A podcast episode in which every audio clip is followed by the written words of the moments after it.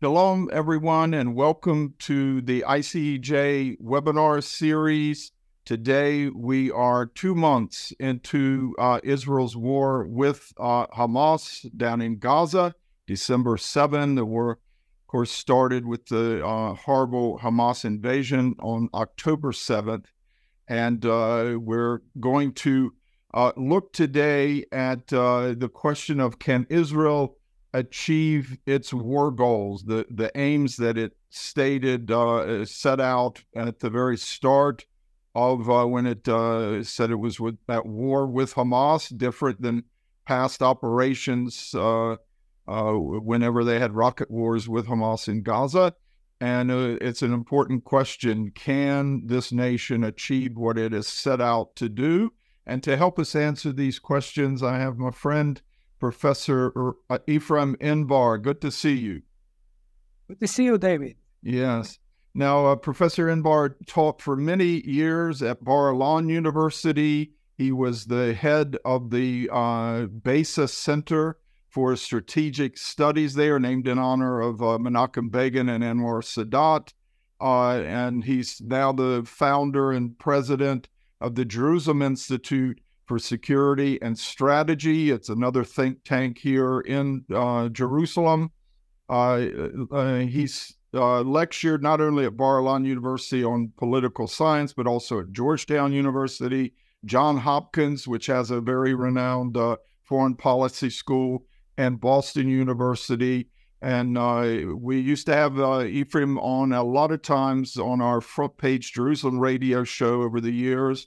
He's one of these uh, um, really go to guys, a fixture here in Israel as an Israeli expert on the geopolitical, geostrategic situation here. He can uh, uh, handle a lot of different issues, but I'm glad since this war started, it's our first time to talk with you, Efraim. And first of all, tell us what was your reaction on October 7th? What happened and how colossal uh, an intelligence failure was it? Of course, on October 7, I was in the synagogue and there were rumors that uh, what happened. Uh, I uh, I was uh, I didn't believe it, and uh, of course we were all very surprised. And after I learned the dimension of the massacres and the atrocities, like most Israelis, we were angry, very angry. Um, Hamas, but also at our uh, military and political leadership allowed uh, such a catastrophe to happen. So this was uh, my initial uh, uh, response. I understood immediately that this is not a war. Uh, this, like any other previous military engagements, uh, but it's a war to restore our deterrence. We lost deterrence. And uh, in the Middle East, uh, you cannot live without deterrence. You have to be strong, perceived to be strong. And uh, it was clear to me from the very beginnings that we have to go and uh, try to vanquish Hamas in order to teach them and all our enemies around here that uh, will exact a high price from uh, this type of uh,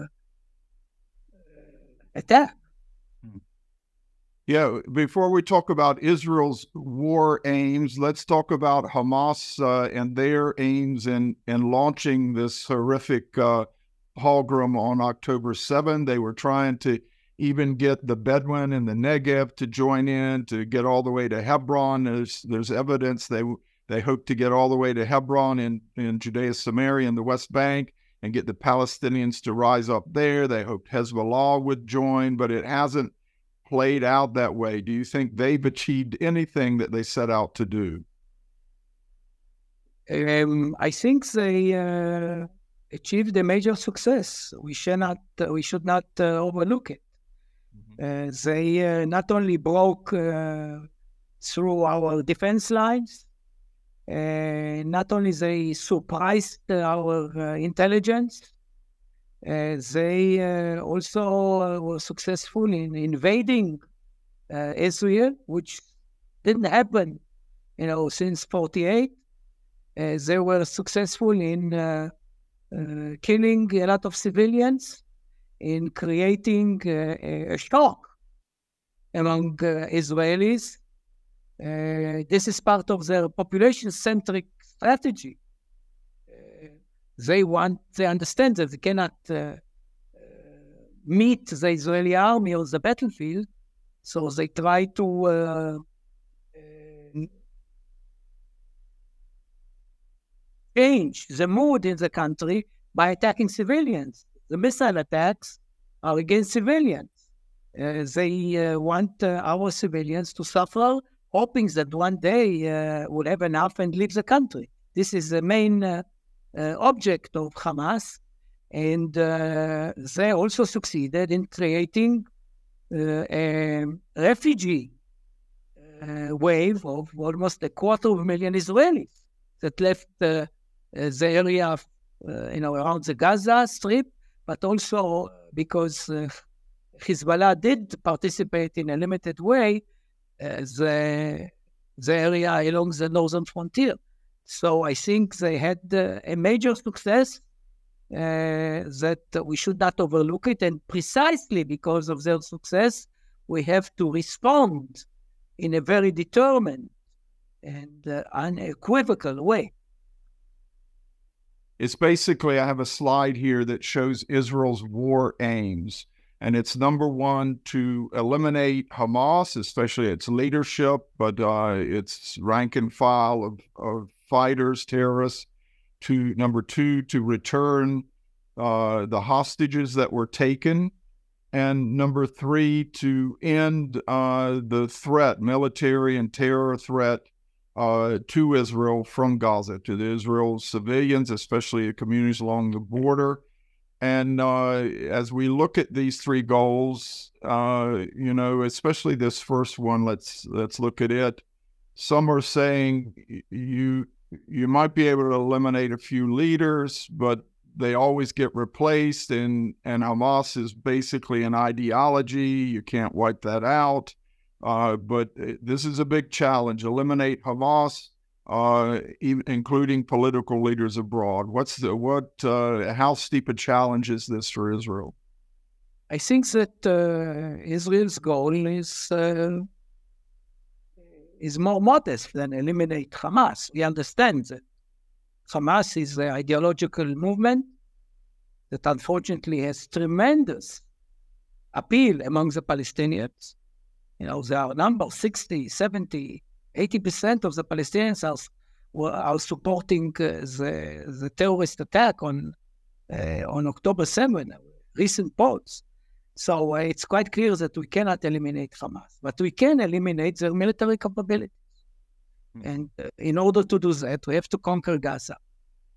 We have to destroy uh, all their uh, Uh, military capabilities, which include military bases, uh, Uh, includes uh, their manufacturing uh, of weapons capability, uh, all their communication systems, of course, the tunnels.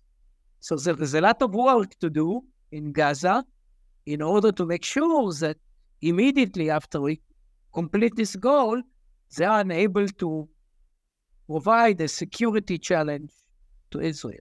This is possible as long as Americans give us the time to do so. Mm-hmm. And the time element, excuse me, is very important. Uh, we need the time in order to do it, uh, particularly if we want to minimize casualties on uh, on our part.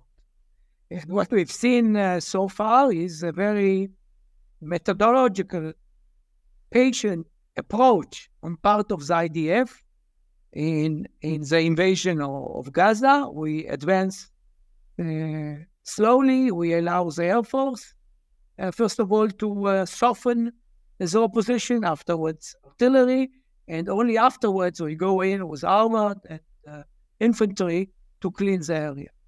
Uh, this requires time. By the way, we our tactical successes are remarkable, particularly if we compare it uh, to the American record in Fallujah or in other places where they fought uh, uh, urban warfare, which is very complicated. Uh, so we need time. Uh, and this is obviously uh, an achievable goal. We have the military power to do it. We have the tenacity, we have the spirit of the troops. Uh, we understand the importance of this war. So um, the only thing we are not sure about is the political front. Mm-hmm. And we have already heard uh, from Washington uh, some complaints about how you are doing it and what is needed, and they are losing patience. And this is a problem for us. Uh, hopefully, the American uh, administration that has been uh, very helpful to Israel so far will understand that this job needs time and they will not pressure us to stop before we attain uh, this important goal. Mm-hmm.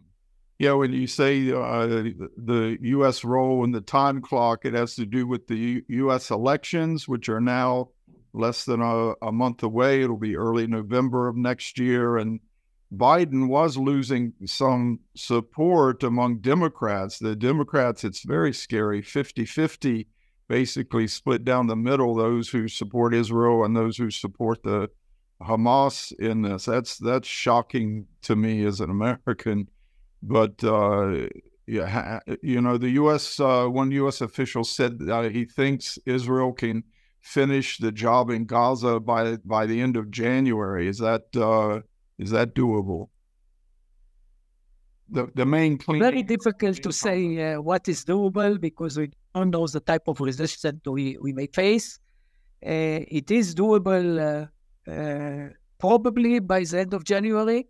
I'm not sure we have the time that the Americans are willing to give us a time until January. Uh, end of January will be uh, acceptable, and of course, afterwards we have to clean the area. It's not, uh, you know, you you take the Gaza Strip and that's it. Uh, you have to uh, go after. you collect intelligence, of course, and you go after Hamas operatives that uh, can uh, disappear among the civilian population. Uh, and all this takes time. And it is a long operation. we understand it. We know it. We are ready to make the effort. I think uh, even President Biden made it quite clear that this is not only a war about the security of Israel, mm-hmm. it has uh, uh, repercussions for the free world. It will affect uh, uh, what's happening vis-a-vis the Russians. It will affect what happens vis-a-vis uh, the Iranians and the Chinese. Mm-hmm. those this trio is basically an anti-American alliance, and all of them are supporting Hamas. Yeah, yeah. It was uh, very troubling to see uh, Vladimir Putin, the president of Russia, welcomed in uh, Riyadh and, and Abu Dhabi over the last day or so. And uh, uh, he really hasn't traveled much since the war started in Ukraine because he's under indictment for war crimes now. But he's going to countries that have not been uh, they haven't signed on the the Rome Statute to be uh, to recognize the International Criminal Court. But he uh, that's very troubling to see him welcome there. In, in I think by the South, the war is a test also for the United States' credibility mm. in helping its allies. Mm. It's quite clear that what's happening uh, in Gaza is closely watched in Taipei, in Taiwan, mm. in other places and uh, hopefully, America will be able to prove that it is a reliable ally and uh, the leader of the free world. Mm-hmm. Were you are, were you surprised that President Biden has given Israel at least the leeway he has so far? Um, I was a little bit surprised, although I knew that uh, he uh, basically is a friend uh, of Israel. Uh, I uh, I think he has some ulterior motives that I don't like, like uh, uh, trying to keep a nuclear deal with a tacit nuclear deal with Iran. Mm-hmm. And this is one of the reasons why he sent uh, the air carriers to the East Mediterranean in order to convince the Iranians not to escalate, uh, because he doesn't want a confrontation with Iran. He, he to a large extent, uh, the American administration also ignores the attacks of another Iranian proxy, the Houthis, mm-hmm. uh, is uh, freedom of navigation in the Red Sea, the Bab el Mandeb Strait. Uh, we don't see a strong American position there. Uh, I think that uh, the Americans uh, show too much restraint in face of uh, the attacks of Iranian proxies on American forces in the Middle East. Uh, I hope uh, that there would be a stronger position, but that's life. Uh, the the latest reports are that the U.S. has told Israel not to respond against these provocative attacks from Yemen. So far, Israel has, uh, and the U.S. and the Saudis as well have been able to shoot down most of these long range drones and, and, and cruise missiles, other missiles that are being fired all the way from Yemen. Uh, but they want, uh, it feels like the 1991 Gulf War where Israel couldn't respond to the the Scud missiles from Saddam Hussein. We should not forget that the Biden administration stopped the uh, aid to the Saudi Arabia. Yes. In order to discontinue the war on the Houthis, which is the mm-hmm. Iranian proxy. It's a beginning of this term, this administration uh, basically ordered uh, the Saudis to stop fighting the Houthis, and now they see the consequence. Yeah even the Saudis are telling Israel show restraint, and uh, because Israel says they they're going to go for it. So when we look at these three goals, eliminate Hamas, um, and, and number three, end the threat from Gaza to Israel. Basically, the IDF is doing a, a, a good but slow, methodical job so far down there. It may take another month or two to uh, you know root out, uh, destroy tunnels, uh, destroy weapons, root out the terrorists. Um, but the whole thing of eliminating Hamas, especially its leadership, th- this gets into the long-term game, like like after the Munich massacre, where Israel took its time to eliminate those involved in that. Do you you see something similar here? They've said they're doing it. We we are trying to eliminate uh, part of the military leadership already at, at this stage. We are uh, largely successful with the uh, intermediate uh, hierarchy of, uh, of Hamas. We are uh, at uh, Sinwar House already. Yeah. He's not there. so we will continue to harass the Hamas leadership the military. And I think uh, there was an unfortunate uh, leak that will harass them abroad. Uh, we shouldn't probably have said it, but uh, it's well understood that uh, we'll go after everybody uh, because they are a real threat. And this is also what our Arab allies want. Mm-hmm. It's remarkable. Saudi Arabia, Jordan, Egypt, the Emirates, they have a very low key response to our attack. Mm-hmm. Basically, in private, they send, they tell us, go ahead, finish them off, because uh, Hamas is a offshoot of the Muslim Brotherhood. It's a Palestinian offshoot of the Palestinian uh, uh of the Egyptian Muslim Brotherhood movement, and which is an enemy of the of those uh, regimes. So uh, in private, they clap at what we are doing. Of course, in public, they are more restrained. And uh, it is remarkable that uh, we don't see uh, any uh, strong uh, expressions of censorship of, of Israel from those captors. Mm-hmm. Yeah. Yeah, it's getting into the, the return of the hostages issue uh, in this. These countries want to eliminate Hamas, and the leadership. Uh, it, we're hearing that um, uh, once the hostages are freed, then Qatar is going to, the U.S. is going to demand that Qatar kick the Hamas leadership out. But it seems like they'd have a, a home in Turkey now. They already, some of them are already there, but uh, but Erdogan has said Hamas leaders can come here and Israel better not touch them. There will be serious consequences for it. It looks like he he wants to give them a home, and, and of course Erdogan and his party are the Muslim Brotherhood of Turkey. Yeah, you are correct. And uh, by the way, Turkey issued allowed Hamas uh, leaders to carry a Turkish passport, uh-huh. which allows them to uh, move freely uh, in Europe and in other places. Uh, so Turkey, that is led by a Muslim Brotherhood uh, person, shows his true colors. it is incredible that NATO has such an ally. And uh, unfortunately, there is no mechanism to throw out Turkey from the alliance. But I think the US administration should put much more pressure on, on the Turkish government uh, to stop from uh, showing such a friendship. To a, a, terrorist organization that is anti American, clearly anti American. I'm not talking about anti Israeli. Mm. So uh, uh, the Turks play a very negative role. Qatar also plays a negative role.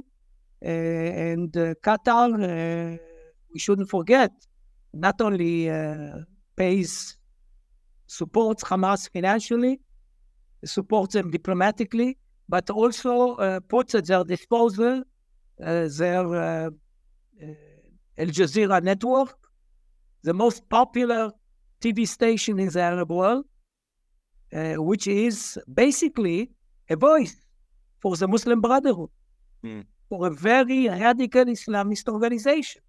Qatar subsidizes uh, radical Islamist propaganda.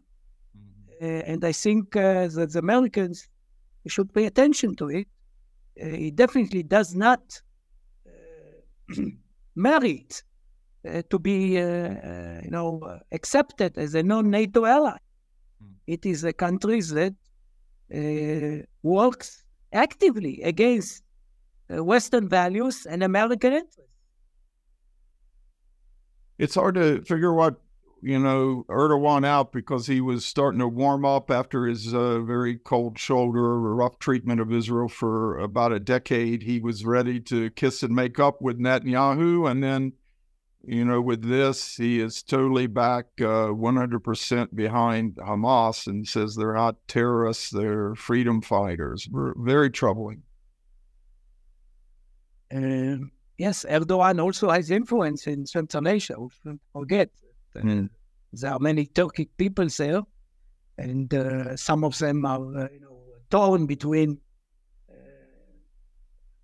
having an orientation, a pro-Russian orientation, a pro-Chinese orientation, or pro-Western mm. orientation. And the example of, uh, of Erdogan, particularly getting away with it in Washington, uh, is not a good sign for them. It's not a, a good model for them becoming uh, pro-Western. Uh, so uh, the waves of the Turkish foreign policy uh, are uh, are such that counter American interests, in, not only in the Middle East but also in Central Asia, which is important strategic region. Okay, this uh, this second goal uh, Israel has stated, returning the hostages. They managed to get uh, almost half of them back, the women and children, and the fact that it's you know you had so many women and children, elderly women, babies, and all. It's just horrific. The the you know um, absolute war crimes that that they committed, but what are the chances of getting the rest back? What are the obstacles? Um, we were very, uh, indeed, successful, as you mentioned, to extract uh, a large part of the women and children. There are still women and children in the hands of Hamas. We know that uh, the conditions of their internment are very bad. Uh, they hardly get food. Obviously, they do not get uh, medicines, particularly the elderly they need.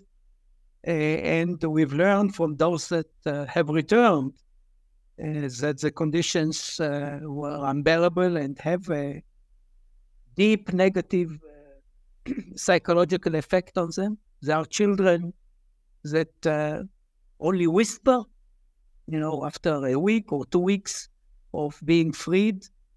Uh, of course, uh, the women were raped, uh, and we have a, a, moral duty to try to free them. But Hamas is not interested. Hamas violated the agreement, and they continue to keep them, and they demand uh, an end to hostility, which is, of course, not acceptable to us because we will not be able to attain the, the first goal, which we talked about. Uh, and uh, so uh, we try to put, uh, of course, military pressure on them. Uh, so far, it didn't help.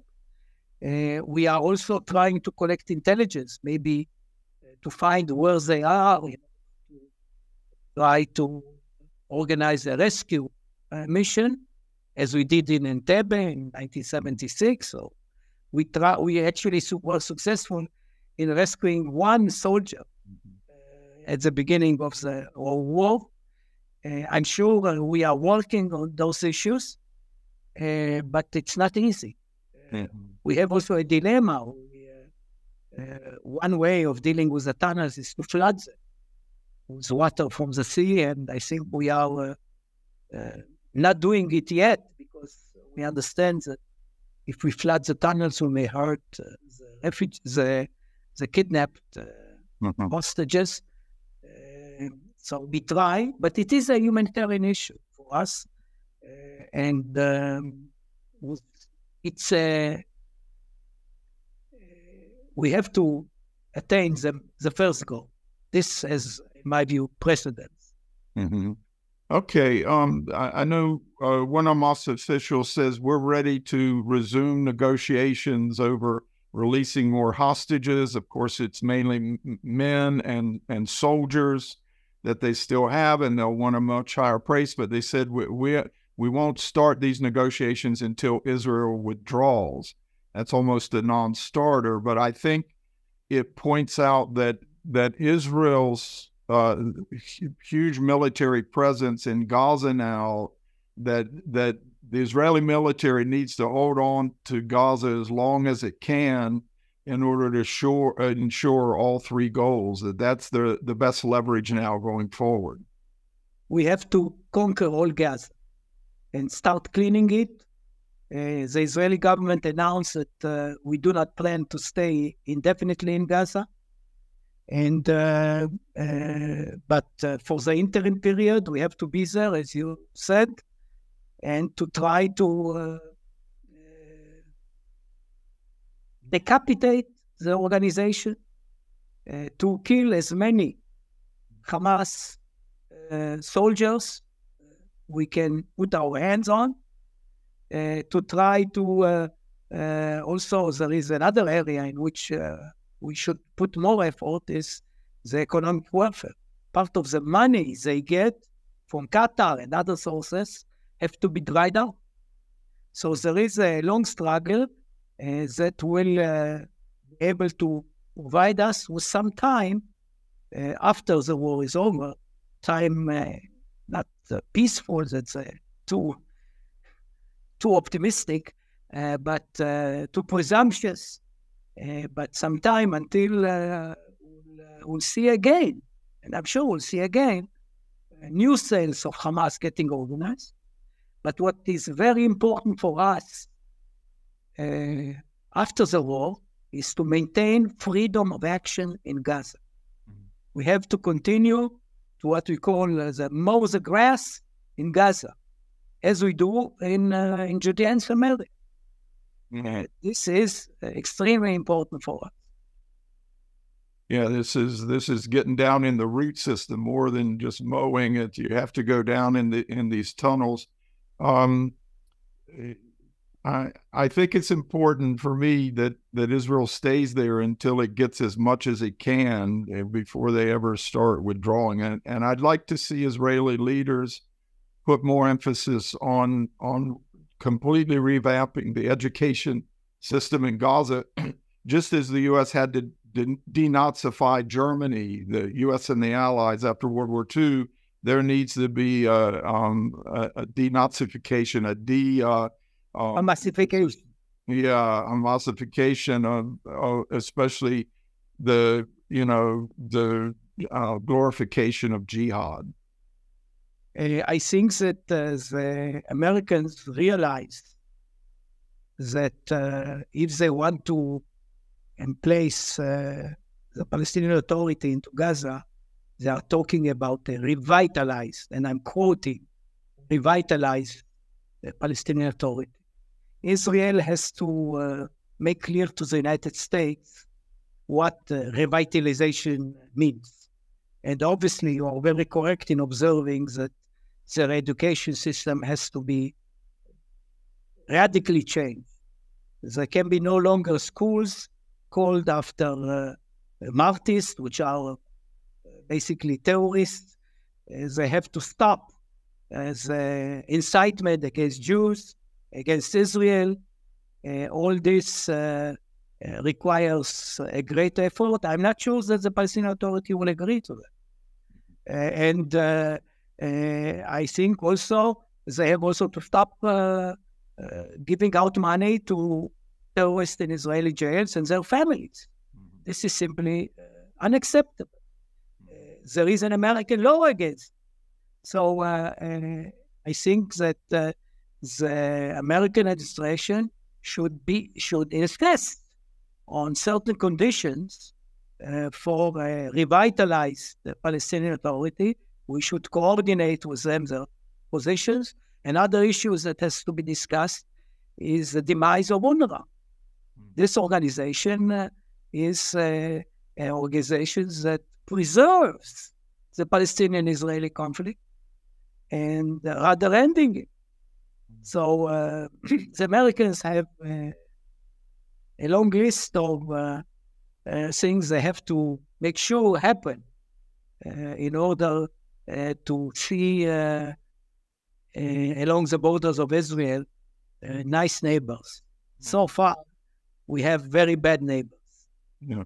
I was going to ask you uh, uh about UNRWA because uh, I don't know if uh, any UN institution should have a role in post-war Gaza, but uh, it's very important. That, You know, in all their schools, you not only find weapons and all, but indoctrination to hate. But it's important to teach the next generation to to desire peace. Uh, I think Israelis are very skeptical of the United Nations it's a, in my view, a morally bankrupt institution. Mm. The Americans are paying for it. I, I would suggest uh, the American taxpayer to uh, uh, demand loudly that his money should be spent better than on the United Nations. And indeed, Israel uh, has very bad experience with United uh, led uh, international forces. We have such an international force in the north, uh, in Lebanon, mm-hmm. Uh, that is supposed to uh, keep Hezbollah away from Israeli border. Of course, they don't do anything about it, and the Hezbollah are at Israel's it's in defiance of the United Nations Security Council uh, resolution, Resolution 1701. And mm-hmm. uh, we all know the shortcomings of uh, of the UN. And uh, he, particularly the United Nations, uh, you know, current uh, General Secretary is is ashamed. Mm-hmm. you know, he, he called for immediate ceasefire, basically helping Hamas. Mm-hmm. so, uh, no, I, I, don't think that Israel will agree to any UN uh, presence in uh, in Gaza or a UN international force. Uh, I think the Palestinians should be uh, given credit. Know, they should uh, elect their own leadership, and if they fit as the the bills that you know the of a revitalized you know entity, they should run their own territory. Revitalize means, uh, you know, someone a little younger, a little more life, a little more vision for the future than Mahmoud Abbas, right?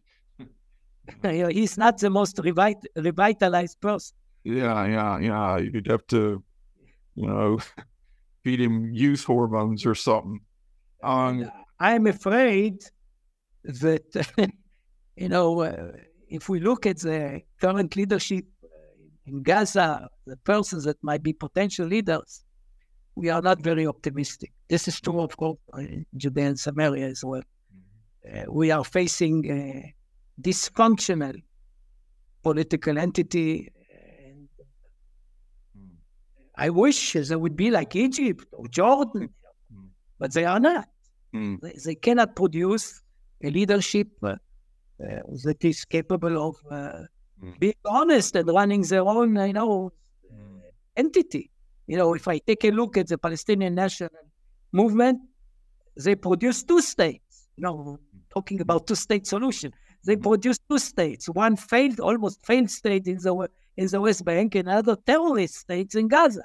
Mm. So uh, those are the successes of the Palestinian national movement, which are very, you know, unfortunately, a very bad omen. What might happen in Gaza after we retreat. Yeah, they're they're more interested in uh, destroying Israel than building their own country. That's the problem. Look, I um, when when uh, the truce was first announced a couple weeks ago, we wound up with a one week truce when it was first announced, a ceasefire. Israel called it at a pause. Uh, Hamas was celebrating it. We've won. They tried to tell the people this is a permanent truce and really, really didn't even tell them this was only temporary for the hostages, but they were declaring victory. Uh, where, at what point, Israel is trying to achieve its war aims and declare victory, but ha- at what point can you prevent Hamas from saying we we come out of this victorious? Because what they did on October seventh, really, uh, they'll probably be boasting about it for years to come. The take the day we take over all Gaza is the day of Israel's victory. We have to conquer all Gaza. All, all the way up to the Rafah crossing. Right. Yeah. All the way to the Rafah crossing. All Gaza will be in the hands of the Israeli military, and all Hamas core, all Hamas leadership will be at the IDF mercy. This is a day that will be victorious. Okay, may this is a day that everybody in the Middle East will understand that Hamas are paying a dear price for aggression against Israel. May that day comes soon. We really thank you for your time, Professor uh, Efraim Inbar of the uh, Jerusalem Institute for security and strategy, one of Israel's leading geostrategic uh, thinkers. I really appreciate your time. It's good to see you again. Good to see you in good health, my, my friend. To see you, and I wish everybody, you know, Merry Christmas soon and yes, Hanukkah, Happy Hanukkah. Happy Hanukkah, yes. All right. That's our time for today's ICEJ webinar. We thank you for joining us. Uh, we hope you join us again next week. Uh, we'll have another webinar at 3 p.m. on Thursday afternoon next week. And God bless you from Jerusalem.